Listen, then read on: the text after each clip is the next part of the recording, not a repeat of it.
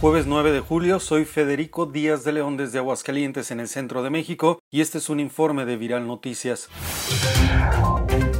Se incrementan en Aguascalientes los problemas emocionales como consecuencia de la cuarentena por la emergencia sanitaria del coronavirus, confirmó el responsable del área de salud mental y adicciones de la Secretaría de Salud Francisco Javier Pedrosa. Dijo que en las líneas de atención psicológica han recibido más de 11.000 llamadas, el 35% identificadas con comportamientos de riesgo suicida y 400 directamente relacionadas con el aislamiento social. Sí se ha incrementado por cuestiones de la pandemia y por cuestiones de la cuarentena los problemas de, eh, emocionales. Principalmente se ha reflejado un incremento en la depresión, ansiedad, comportamiento del riesgo suicida, consumo de sustancias adictivas, trastornos del sueño, trastornos alimenticios. Policías municipales rescataron la mañana de este jueves a un hombre de 53 años de edad que intentó saltar del puente Gómez Morín sobre Primer Anillo Norte para quitarse la vida. Por unos 15 minutos, policías trataron de disuadir a Juan Manuel, quien les dijo sufría un cuadro depresivo que lo orilló a tratar de quitarse la vida. Este mismo jueves, un hombre de 38 años de edad se quitó la vida en el fraccionamiento Viñedos del Sur. Su esposa lo halló sin vida en el patio de su casa. Además, en las últimas 24 horas, los cuerpos de seguridad y emergencia atendieron dos reportes de intentos de suicidios que se evitaron gracias a la oportuna intervención de los familiares.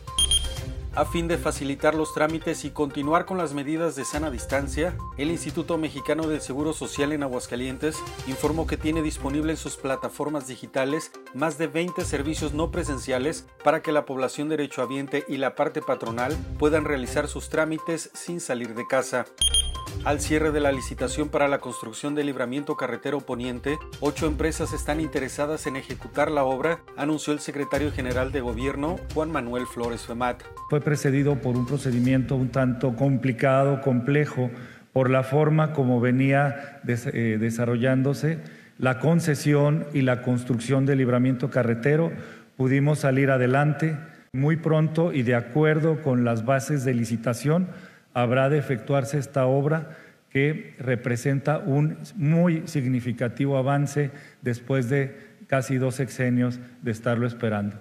El día de ayer entregaron sus propuestas tres empresas de gran tamaño, con una gran representación y especialización en el ramo de las carreteras, de las autopistas concesionadas, lo que ratifica que en estos momentos tan difíciles de tomar decisiones de inversión, pues Aguascalientes sigue siendo un centro muy atractivo para la inversión, no solamente estatal, sino nacional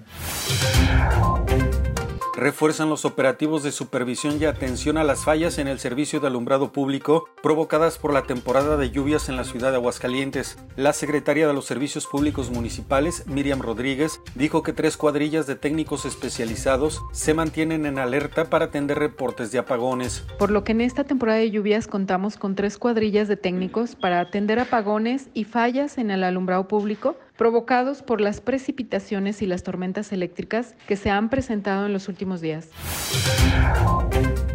El municipio de Aguascalientes reanudó el programa Mirada de Corazón, que permite a las personas de escasos recursos el acceso a lentes graduados a bajo costo. Con el diagnóstico de especialistas voluntarios del Club de Leones, dijo el secretario de Desarrollo Social Municipal, Leonardo Montañez. Tiene un costo de recuperación de 70 pesos, pero ya les incluye todo, les incluye su examen, les incluye la armazón, es decir, en minutos salen ya y cambian su calidad de vida.